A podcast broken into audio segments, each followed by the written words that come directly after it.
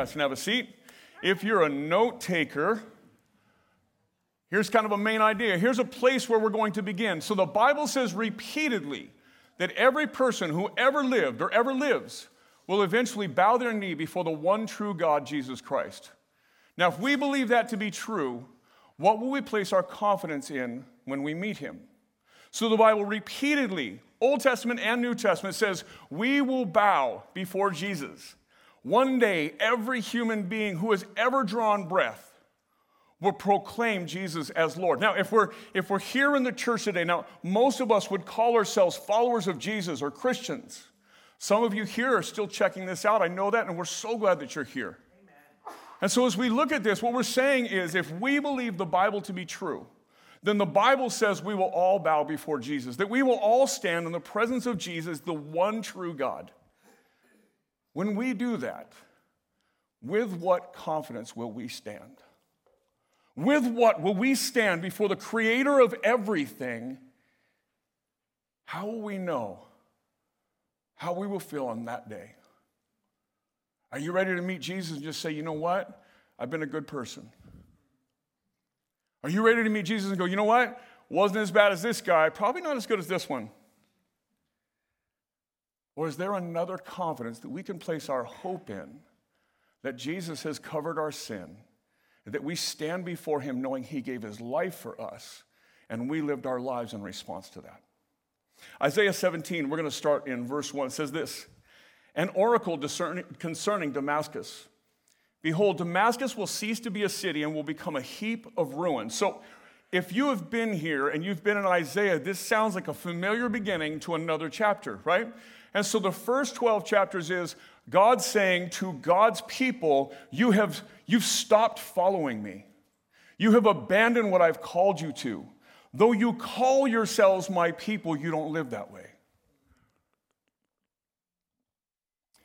You've begun to look like the other nations. You've begun to look like the other people. Though you say you're followers of me, you don't look the way I've called you to look. And so he proclaims judgment on his own people. And he says, Listen, the nations around you are going to come in and they're going to devour you. And I'm going to leave a remnant. And from that remnant, I'm going to raise up for me a people again. And so for 12 chapters and many years, God calls this to them, calling them to repentance. Starting in chapter 13, what we see is judgments of the surrounding nations, the nations that have, have been oppressors of God's people even though God will use them sovereignly, like Babylon and Assyria, to come in and wipe out his people and judge his people on his behalf, even so, he will punish them for judging his people. He will judge the righteous and the wicked alike. He will judge those who are, who are supposed to be followers of his, just like he will judge those who don't even pretend to be followers of his. And so all will come before Jesus one day and call him Lord. And our question is how will we do that? And what place will we be in when we do that? And so, as we begin Isaiah 17 and 18, here's what's taking place. God is now saying, Listen, I'm going to judge those who are called to be my people and those who are not. And those, but those who are called to be my people are being disobedient. I'm going to judge them too. And those who have wandered away or whose generations have never followed me, I will judge them for not following me. I've been patient long enough, says God. And there will be a day when everyone comes before me. So this is both pagan and Jewish nations. Verse 2 The cities of Ar are deserted, and as they will be for flocks which lie down. None of them, and none will make them afraid. The fortress will disappear from Ephraim and the kingdom of from Damascus. And the remnant of Syria shall be like the glory of the children of Israel, declares the Lord of hosts. So, one judgment for all people. It will be like them for them. Syria and Damascus, just like Ephraim and Israel. So, no matter what, no matter where you come from, no matter where you've been, no matter what era you live in, no matter if your skin is black or white or somewhere in between, no matter if you were born here or born on the other side of the planet, all of us will come before God eventually. Damascus and Ephraim is a, a reminder that both those who profess God and those who do not will stand before God. So Jesus says it this way Therefore, I tell you, the kingdom of God will be taken away from you and given to a people producing its fruits. So here's Jesus looking to the Jewish nation. This is almost a thousand years later. He's saying, Listen, you're still disobedient. You still proclaim to be followers of God, but you're still a disobedient people. And in time, if you don't change, I'm going to remove my blessing from you and I'm going to give it to someone else. And really, that's what we've seen in the church. It's, it's no longer Israel, it's now the church global. Right? It's anyone who will proclaim the name of Jesus, whether you're in Israel or Judah or Palestine or Russia or America or anywhere. And the fulfillment of Jesus saying, Listen, I will take. I will take this from you and I will give it to others who will follow me. So let's just pause there just for a second. Let's just ask this question. So in America, we like to call ourselves a Christian nation. Probably not a true statement. Definitely have some Christian roots.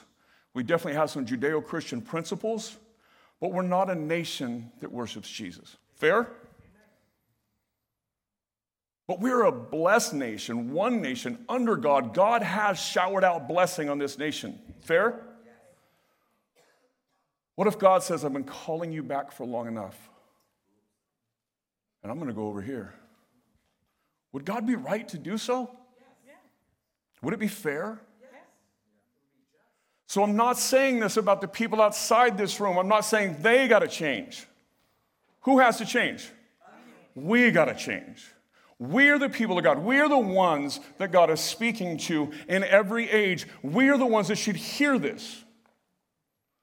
And so, if you're a note taker, again, history is in the past, right? No matter what nation we see, the worship practices of the past are gone. Faith's not measured by heritage. I don't get to stand on the shoulders of generations before me who worship Jesus. I have to stand before Jesus and answer the question Did I worship you? Faith is not measured by heritage, but rather by our heart and commitment today. Amen. Let me say this your faith is not measured by you 20 years ago either. Your faith is measured by your faith today. Now, listen, uh, don't hear anything other than that we're accountable for today. I'm not making grand sweeping statements about your faith. I'm just saying this that wherever you are today, you're accountable for that. And if today were your last, would you be comfortable with this is, this is how I finished the race? Verse 4 says, And in that day, the glory of Jacob will be brought low, and the fat of his flesh will grow lean. So here's what's going to happen. There are roughly eight images in the, in the rest of this chapter and the next talking about judge, judgment. Images that the prophet Isaiah, and if you're unfamiliar with this, if you're just joining us, a prophet is someone who speaks on behalf of God with God's authority, speaks God's message, oftentimes to God's people. He speaks it with God's authority, and that's who Isaiah is. So, about 2,800 years ago, a man named Isaiah is calling a very unrepentant God's people back to faith. He's also proclaiming judgment for the nations that are oppressing them at the time. He's calling out pretty, some pretty global judgments against sin and evil ultimately. But at this moment, what we need to hear is the message to us that we are accountable for our faith.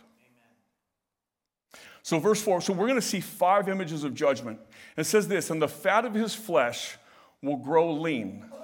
So, this is an image of judgment saying this Many of you rely on your physical health, on your physical strength, on your the body God has given you.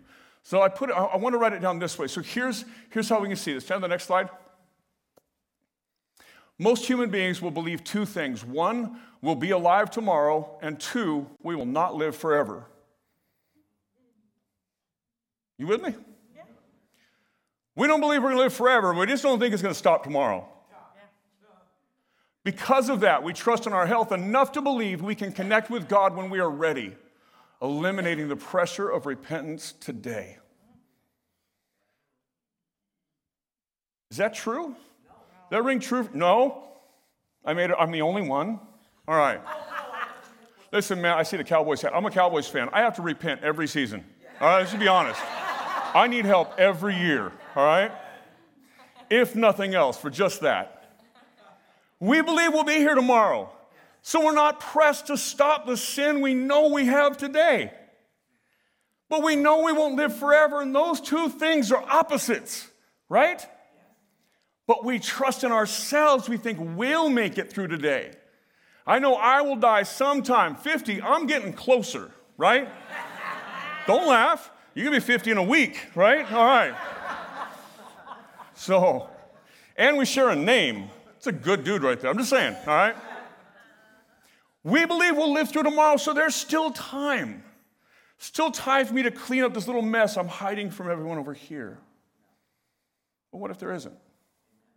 Verse 5 And it shall be when the reaper gathers standing grain, the arm harvests with the ears, and when one gleans the ears of grain in the valley of Rephaim, gleanings will be left in it. And when an olive tree is beaten, two or three berries at the top of the highest bough, four or five of the branches on the fruit tree, declares the Lord God of Israel. The second image is a completed harvest. Now, put this in context. There is judgment coming. Now, here's some images of judgment. One day your health will fail. It may be today, it may be tomorrow, it may not be for decades to come. And that's not based on how old you are. That's not even based on your current health. Like, we just don't get to choose that. The second image is a completed harvest. Imagine God is saying, Listen, I am still harvesting people for eternity, but there will be a day when my harvest is complete. So, human provision. Our own ability to care for our needs causes us to not trust in God for every breath we take or every meal we eat. Trusting in our own physical provision, our, our own ability to get food and to get health, whether it be go to the gym or go to the doctor, our own trust in our own provision causes us to not rely on God for our immediate spiritual provision. In America, we have a few problems that are going to come out today, and I'll say this. One of them is that we believe that we have the ability to get what we need and get through this week, this month. Even the brokest among us, we're not hungry like a lot of places in the world. So we believe we, in our power, can get through it. And God says, There will come a day when I will beat the last bush and harvest the last thing. Verse 7 In that day, man will look to his Maker, and his eyes will look on the Holy One of Israel, speaking of Jesus to come. In that day, there will be a day. Now, we're not a church who talks a lot about the end. There are streams of churches that talk about end times as if they are imminent all the time. And they talk about them in different ways, and there's different schools of thought. That's fine. Here's the great thing about end times theology it hasn't happened yet, so we don't know. Fair? Maybe there's a rapture, maybe there's not. Maybe it's going to get better, maybe it's going to get worse. Maybe there's this intense season, maybe we're going to be in it, maybe we're not. So what? We don't know. Here's what we do know there's going to be a day when it's all over. There will come a day, and it says, and everyone will look to their Maker. See, there will come a day where we will stand before Jesus and we will have to account for what we did with the message we've heard. Now, I know there's lots of you thinking, well, what about those unknown, unreached pygmy tribes in Papua New Guinea? Great, I don't know, but you're sitting here, you've heard the message, right? Again, this isn't for those out there, this is for us. He's gonna say, I know you never go to church except Christmas and Easter, but at least you heard the message, right? You're sitting here today, whether somebody dragged you here or not. See, God so loved the world that He gave us Jesus. See, God created you, loves you, designed you, knows how you are to be. And, and the way you were created is to be a worshiper of God. And that doesn't mean just when we stand and sing. This means that our lives are to be worshipers of God. But all of us, all of us, in all of history, all of us have failed that. God says, For all have sinned and fall short of the glory of God. For all have sinned and are not perfect worshipers of God. And so when that sin, like, like when unfaithfulness comes in a marriage and separates and harms and divides, sin separated us from God. And God could have rightly left us to ourselves. But God, in His mercy and His grace, said, Listen, you will never be able to work back to me, so I will come down to you. So God condescended to humanity in Jesus Christ. God became flesh. And he lived the life you and I are called to live but have failed. And then he died the death you and I deserve, and he didn't, but he died it in our place. And then he laid in a grave to pay for our sin and then rose from the grave to give us new life. And all of us now, all of us that hear that message are accountable for that message. We're accountable to look at Jesus and say, What did I do with the suffering and pain you endured for me? What did I do with the resurrection where you rose from the dead to give me a different life? That I'm not, I am not determined to be my worst decisions. I'm not bound by my greatest mistakes. In fact, I am defined by Jesus' greatest successes. That I get the Spirit of God in me to live differently. Now I become accountable for that. Not as a pastor, but as a follower of Jesus. And so it says this In that day, man will look to his Maker, and his eyes will look on the Holy One of Israel. Let me give you three more verses. One more from Isaiah later in the book. It says this Turn to me and be saved, all the ends of the earth, for I am God and there is no other. By myself I have sworn. From my mouth has gone out in righteousness a word that shall not return. To me every knee shall bow and every tongue will swear, allegiance. One day we will stand before God. Next slide. Romans says this Paul writes, For it's written, As I live, says the Lord, every knee shall bow to me and every tongue shall confess to God. One more. Paul also writes to the Philippians, so that the name of Jesus, every knee should bow in heaven and earth and under earth, and every tongue confess that Jesus Christ is Lord, to the glory of God the Father. So you're here today. We are here today. We're accountable to Jesus for this. And we can walk away and, and, and remain unchanged. We can walk away, say, you know what? I've got breath in my lungs still. I've got time. You know what? I've still got my own strength. You know what? I've still got my own abilities. There's still time. Verse 7 In that day, man will look to his Maker, and his eyes will look to the Holy One of Israel. Verse 8 He will not look to the altars, the work of his hands. He will not look on what his own fingers have made, either the Asherim or the altars of incense. God takes aim both at Jewish worship and at pagan worship in this one sentence. It says, In that day, everyone will look to God. Everyone will look to his maker. He will not look to what he did with his own hands. There's another image here of judgment just saying, Listen, if you think you're going to stand before Jesus on your own good works, you haven't read this. Verse 9 says this In that day, their strong cities will be like the deserted places of the wooded heights and the hilltops which they deserted because of the children of Israel, and there will be desolation. That third image is destroyed cities or the destruction of our human might. Strong cities will be like the deserted places, and there will be desolation. So, human might. Got that slide? America is incredibly similar to the nations in Isaiah. We trust implicitly in our national might and our heritage of faith neither will stand before the judgment of God. Amen. Being American does not make us favored by God. Only submission to Jesus does that. I'm gonna embarrass my wife, so this means after when we go to lunch, you guys have to guard me. All right, so here's so yesterday as I woke up, my wife did some incredibly thoughtful things. She gave me some incredibly thoughtful things uh, yesterday. And the most meaningful uh, kind of goes back 30 some years and she brought me out my dog tags from the Army. We sat down and remembered when we were teenagers. When I enlisted, and I promised her that after boot camp and AIT, when I got stationed, I would come back and marry her. It took me a long time to fulfill that promise. there was some other stuff that happened in the middle, okay? But we sat down yesterday and just looked at three decades of history as she just reminded me of just my love for this nation, my love for this, this just the, the, the, the place we live. This can't save me. Amen. The army couldn't save me when I was a, a screwed up teenager. Trust me. That will not stand me before Jesus because I show up wrapped in a flag. It is my faith that I have to account for. Human might.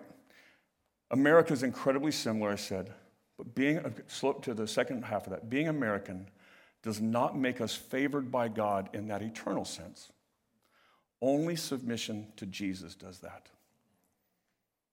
For you have forgotten, verse 10, the God of your salvation, have not remembered the rock of your refuge. We get so easily distracted by other things. Oh, if I just do this, if I just serve in church, or I give more money, or I do this, or I go to church frequently, or they'll be blessed to have me when I show up, right?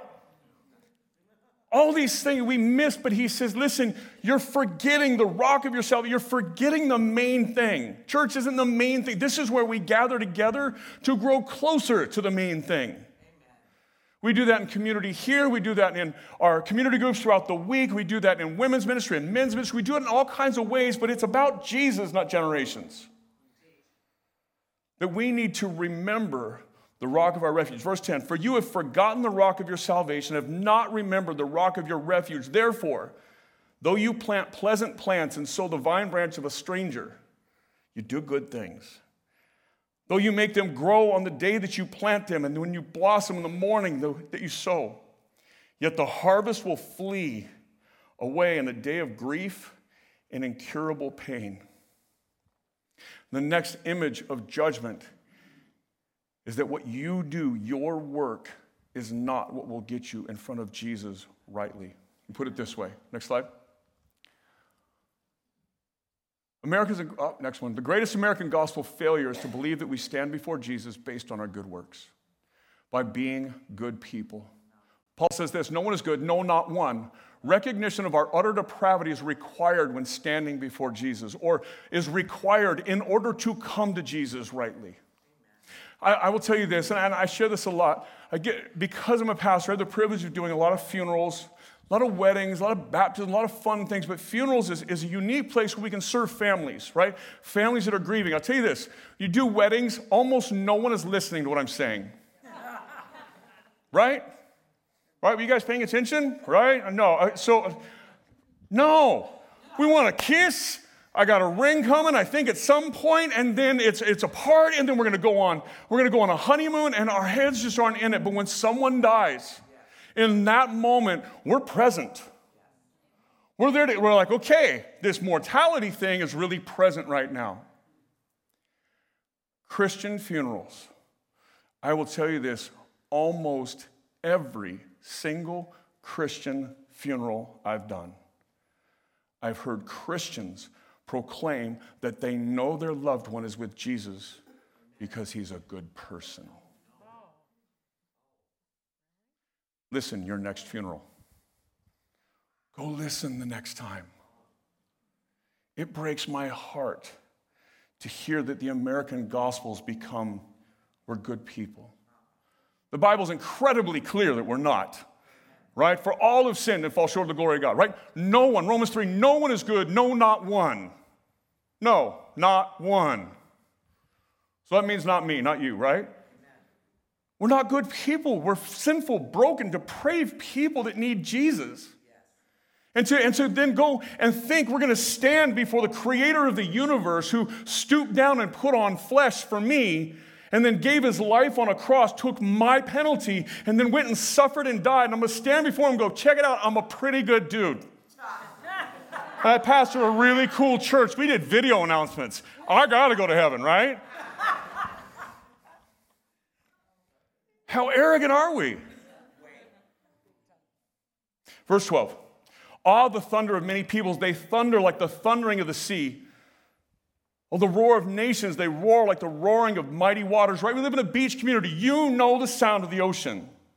That's one of the places where I see God the greatest. I just think of how big that ocean is, how many times it's thrown me around, and God's bigger than that. That's his point here. You think you're so big, I'm bigger. The nations roar like the roaring of many waters, but he will rebuke them. They will flee far away, chased like chaff on the mountains before the wind and a whirling dust before the storm. All your strength and collective might, I'm going to blow it away like dust, like, there it goes. We need a realistic view of who we are when we stand before our Creator. Verse 14 At evening time, behold, terror. Before morning, there are no more. This is the portion of those who loot us and those who plunder us. The fifth image is sunset, human time. We all believe the sun came up today, it will go down tonight. We live on the West Coast, we get to watch it set over the ocean.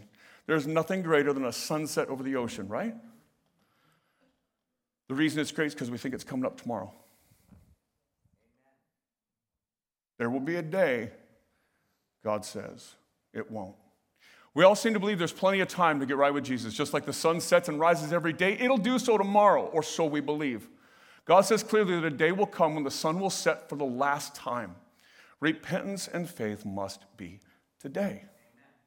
So let me say this, let me pause. That means if you've been walking with Jesus for 80 plus years, repentance is today.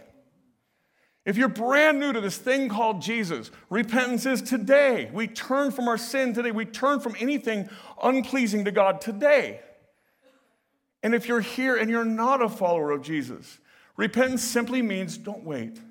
Repentance is today. Turn from anything, anything unpleasing God, and turn to Jesus. Knowing, believing, we may not get another day. And, and I'm not here to scare you. I'm not here, oh, what if you get hit by a car on the way? It's not that. It's just we view this wrongly. When we sit and say, I've got plenty of time to get my stuff together to fix this thing that I've been keep this little stuff I hide back here, like all this other stuff, I follow Jesus, but there's this other thing. This is my idol.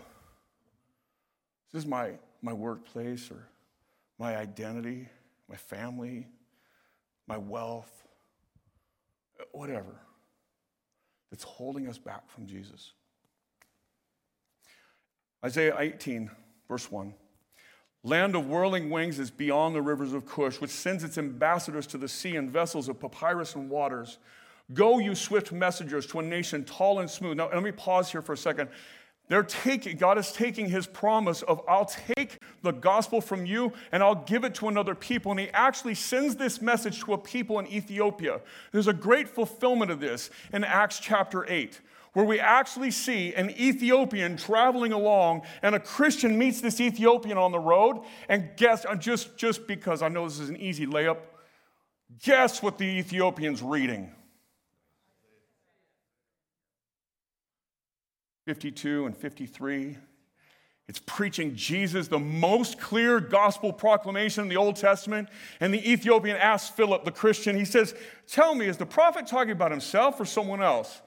And you got to know Philip, he just jumps in the carriage. He's like, So, let me tell you a story, right? Like, that's the. I want one day someone who wants to come to Jesus go, Hey, so I'm reading Isaiah. Who's he talking about? Like, Jesus, I got this one, right? Like, this is easy. And Philip preaches the gospel, and somehow, someway in the midst of a desert, they find enough water to baptize that Ethiopian. And this verse is fulfilled. Matthew 9 says this The harvest is plentiful, but the laborers are few.